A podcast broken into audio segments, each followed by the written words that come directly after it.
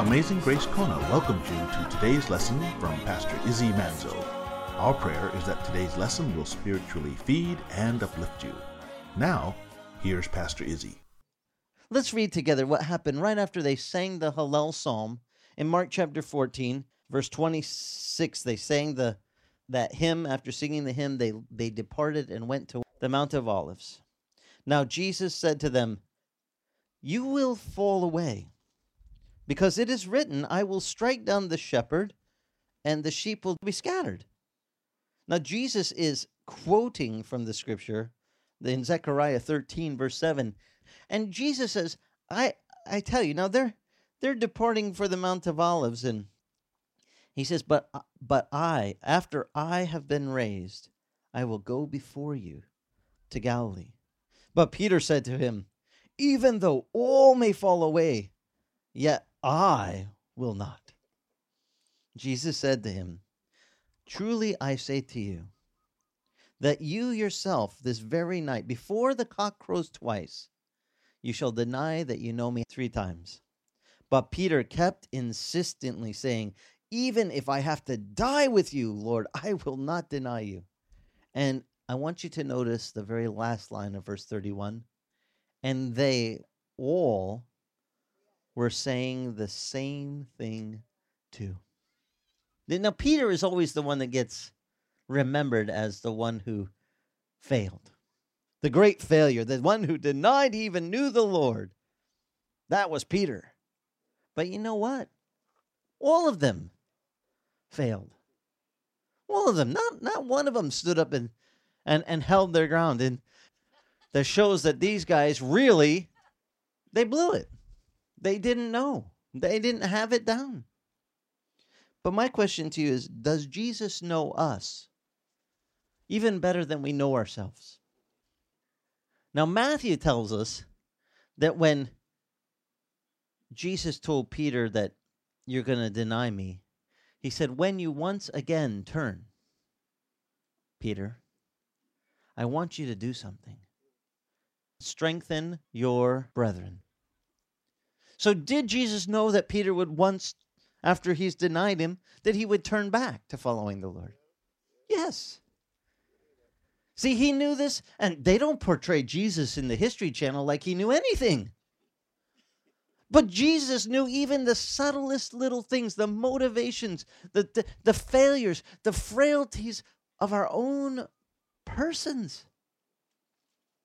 And he even knew it before that these men knew it. And you know, I love to study the scripture because it gives me, well, like the Bible says, the scripture brings us great encouragement. It gives us great hope when we learn that God knows us better than we know ourselves, that He has a plan for us even after our failures, which He already foreknew, by the way. Don't ever let the devil get his way with you and start telling you, you're a failure. You shouldn't even bother going to church.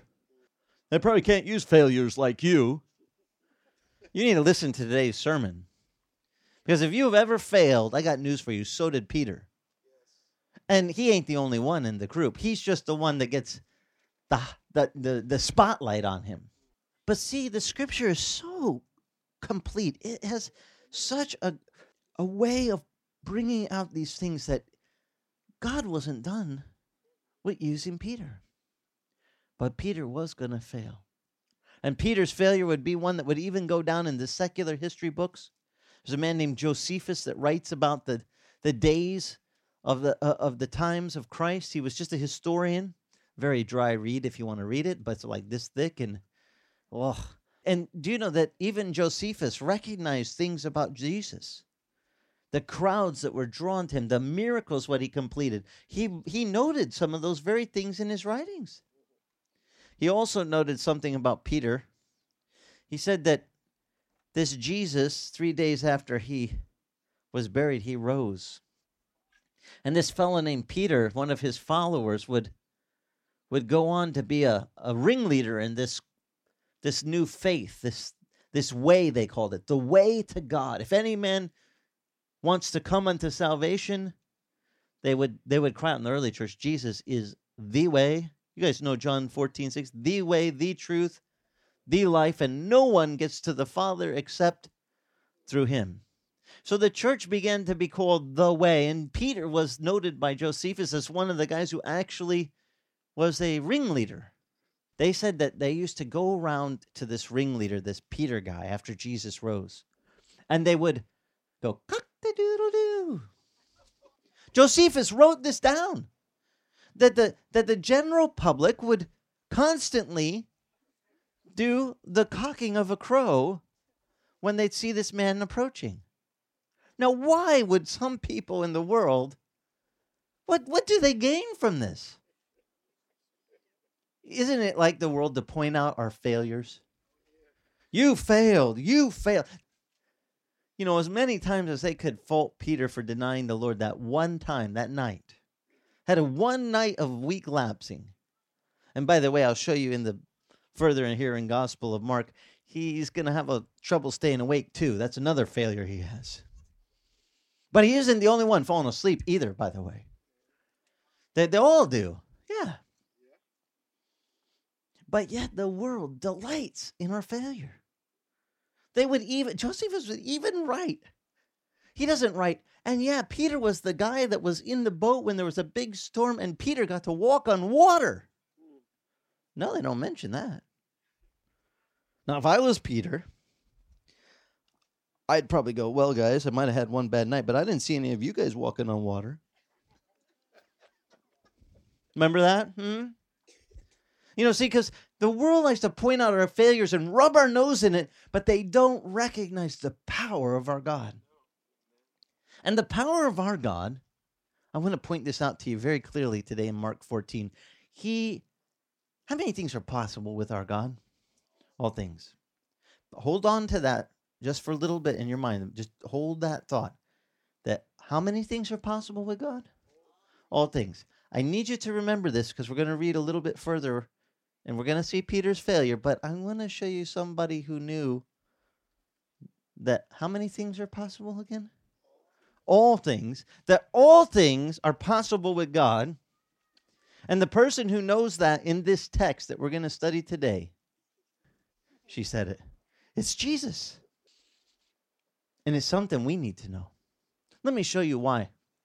Because Jesus is about to face a cup of wrath, but he will take to drink.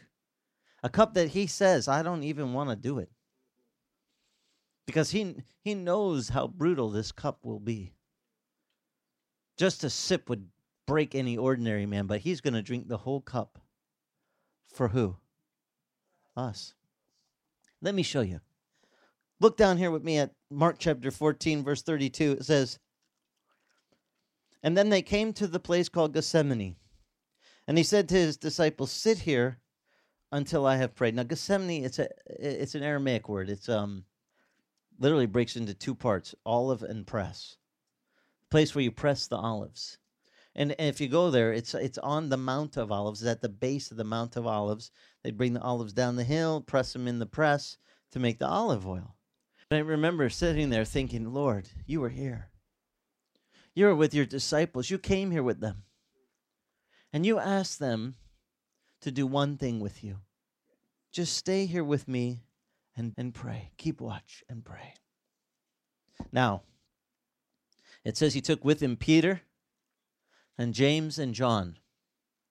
And he began to be very distressed and troubled. And he said to them, My soul is deeply grieved to the point of death. Remain here and keep watch. And he went a little beyond them and fell to the ground and began praying that if it were possible, that this hour might pass him by. For he was saying, Abba, Father.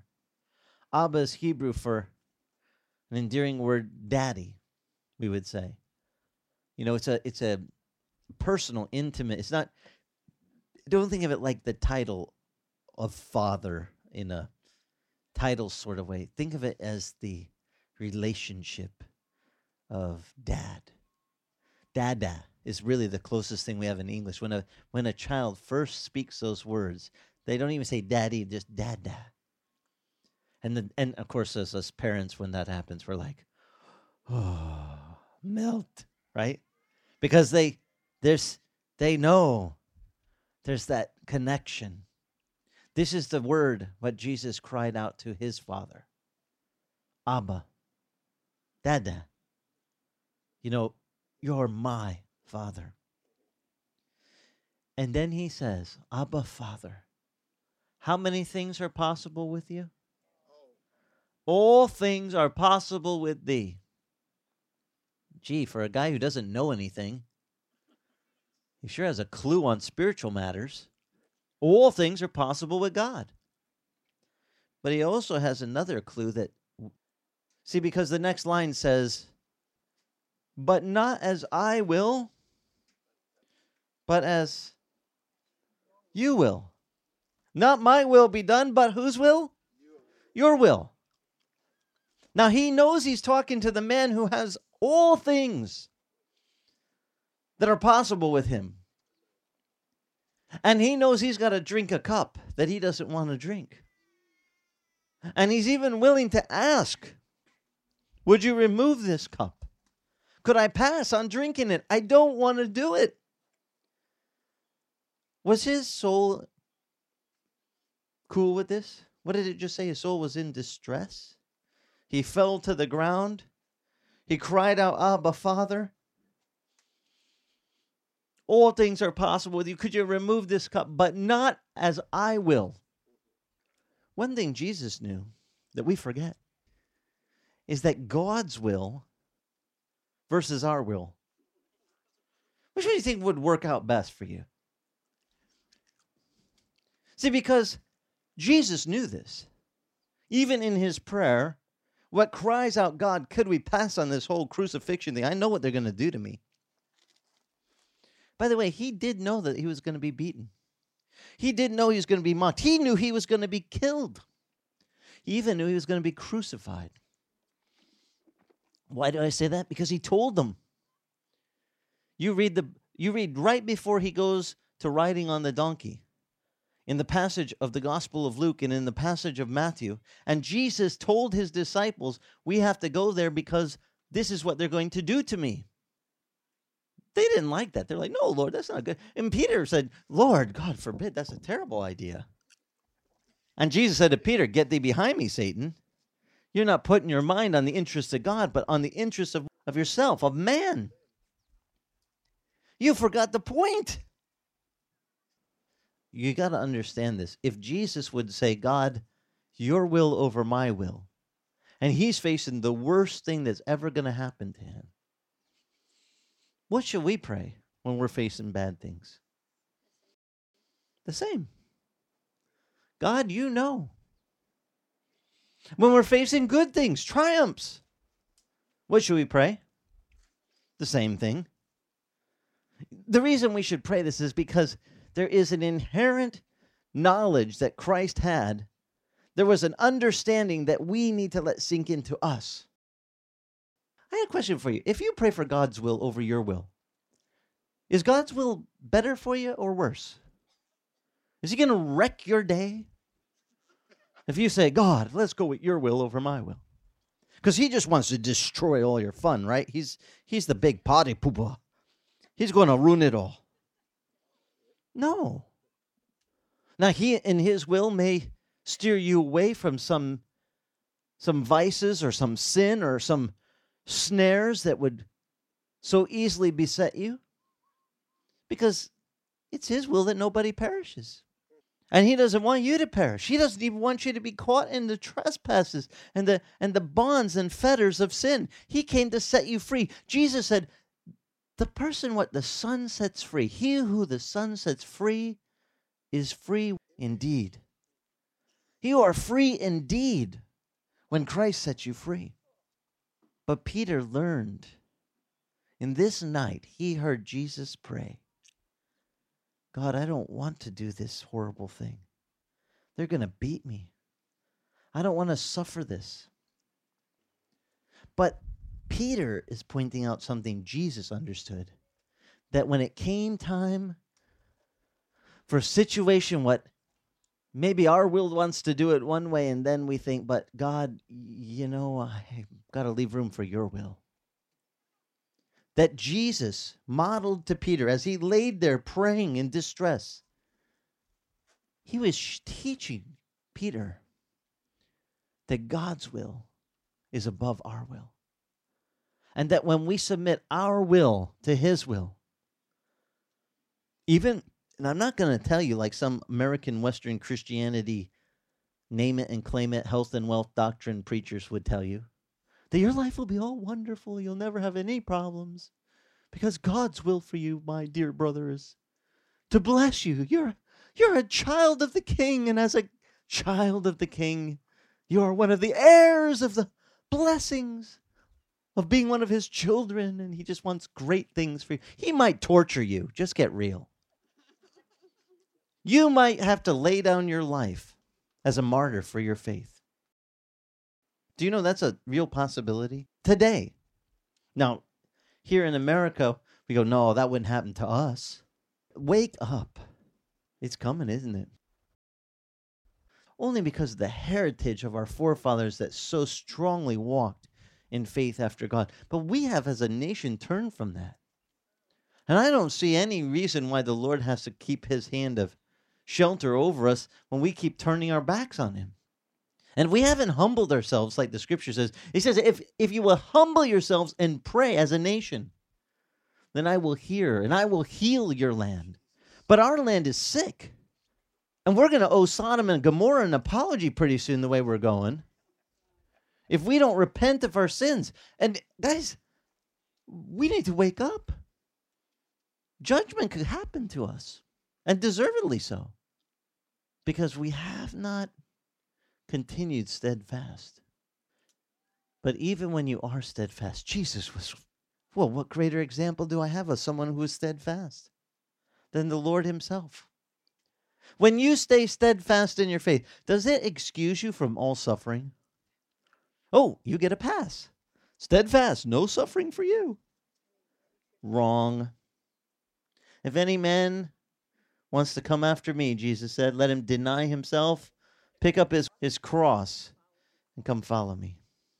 Guys, I don't mean to sound morbid, but suffering as a Christian is part of what we're going to face if we're really going to follow our Lord. You might suffer rejection from your family. You might suffer rejection on your work site, job site. You might suffer rejection by your coworkers. But in the suffering, what you suffer, do you think you'll suffer abandonment from God? No. Jesus says, I will never leave you and I will never forsake you. What's the psalmist say in Psalm 23? Yea, though you walk through the valley of the shadow of death, I will fear no evil, for thou art with me. You know, one of the greatest comforts I can teach you is even when we face bad times, the Lord is still with us. He's with us. And Jesus will suffer the greatest of rejections because at one point he will cry out, Eli, Eli. He'll say, My God, my God, why hast thou forsaken me? The greatest, most horrific part of his journey to the cross would be the, the realization of the separation of himself from God as he took upon himself our sin. You know, the psalmist writes, It is my sin what has separated me from thee, O God. You know, it's our very sin that makes God feel far away. God is not far away. If you tell me, oh, he feels far away, I can you just confess to me you're a sinner. And if he seems far, far away, I know you're a really bad sinner. But how many sins does it take me to fall short of entering into the kingdom of heaven? Just one. One sin versus a million sin doesn't matter. That sin will separate you from God. And Jesus came to pay for all of our sin so we would not have to be separated from God. So we would never suffer that. And that, no matter what you go through, no matter what horrible, horrific thing you face down here, you will never have to face separation from God. Because Jesus paid so that you could have that intimate closeness to God. Jesus understood, he knew that while praying his petition, please pass on this cup, I don't want to do it. But nevertheless, nevertheless, not my will, but thy will be done. Why would he want to do God's will over his? Which one's better? God's. If we go with God's will, does God know what he's doing? Always. Now, in the short term, and by the way, we are very short term minded people. We are very instant gratification kind of creatures here. And the problem with that is it causes a person to be very narrow minded in their thinking about how fast God needs to answer their prayer or how they want their prayer answered. And they don't understand that we're talking to the author of the universe, the creator of all creation, the one that has authored our salvation in his son and knows the, well, his son was called the Alpha and the Omega, the beginning and the end. He knows everything. And he knows how to answer our prayers with his will if we want to. Now, I'm not saying you have, do I have to go with his will? No, but I would recommend it very highly over our will because he sees things we do not. He understands things about situations that you don't even, well, you haven't even encountered yet because you haven't lived into the future and he can see the beginning unto the end. And I came to that understanding why? Because I learned something about God's will. His will is so far greater for you than your own will. His thoughts, it says, are above our thoughts. His ways are above our ways. And He, even our, our greatest thought, is lower than His lowest, basest thought toward us. He loves us so much. We'd be there, God, if I could just get this person and be married with them, we'd live happily ever after. God goes, Oh, I wouldn't wish that on you for anything. You don't know how they're going to turn out to be. You know, tomorrow there's uh, going to be this happens to them. They're going to turn sour and they're going to be a sourpuss for the rest of their life, and you don't want them. But see, if we believe our will is better than His will, we will venture into areas of life where we will make great mistakes. And we will pay for those mistakes with great pain to our own heart. And there's nothing better than following the example of our Lord. Though the road might be hard ahead, if we will just submit and say, Lord, not my will, but your will be done, you might find out that his will has some good things included. Because he knows greater. And his will for us is so much greater than our understanding of our will for ourselves. We are we are, well, the psalmist wrote it best. Psalm 103, the psalmist wrote, The Lord knows our frame. And it says, He is mindful that we are but dust. And God's mindful of that because He made us. And He knows our frames are weak. But see, even in the weak frame that I got, He was able to let me grasp that He has a way that's greater than my way. He has an understanding, a, a, a knowledge, a love, a grace that is greater than anything that I understand. And he says, Let me give you that. Come follow me. And I want to encourage you this week. There's nothing more reassuring than knowing we can follow the Lord. And even when we face stuff we don't want to or it's hard, we can say, Lord, let it pass, please, if that's your will. But if it's not your will, I'm going to default with Jesus' prayer. Not my will be done, but but yours. And let's let him do it. Because how did it pay out for Jesus in the end? Well, where is Jesus seated right now? At the right hand of the Father. It says there's no greater position, no greater place in the entire universe than the seat which Jesus occupies. But how did he get there? He died. He went to the cross for us that all the glory and honor, power would be bestowed upon him as he's now seated at the right hand of the Father. Now, the devil tried to get him to take a shortcut. You don't need to suffer. Just bow down and worship me, and I'll give you the keys to the whole earth. Except that who would he be seated next to? Satan was going, just come be my right hand guy. Jesus said, No. I'll do what the Father wants me to do. May we be that people of resolve. We would do what the Father wants us to do. Amazing Grace Kona thanks you for listening to today's lesson. You can listen to today's lesson or any of the radio lessons on iTunes titled Celebrate the Lord. And if your travels take you to Kailua Kona on the big island of Hawaii, come visit us. We meet Sunday mornings, 9 a.m., on the beach at the north end of the old Kona Airport. For more information on Amazing Grace Kona, go to our church website at amazinggracekona.com. Amazing Grace Kona is the original Calvary Chapel Kona. Amazing Grace Kona is the original Calvary Chapel Kona.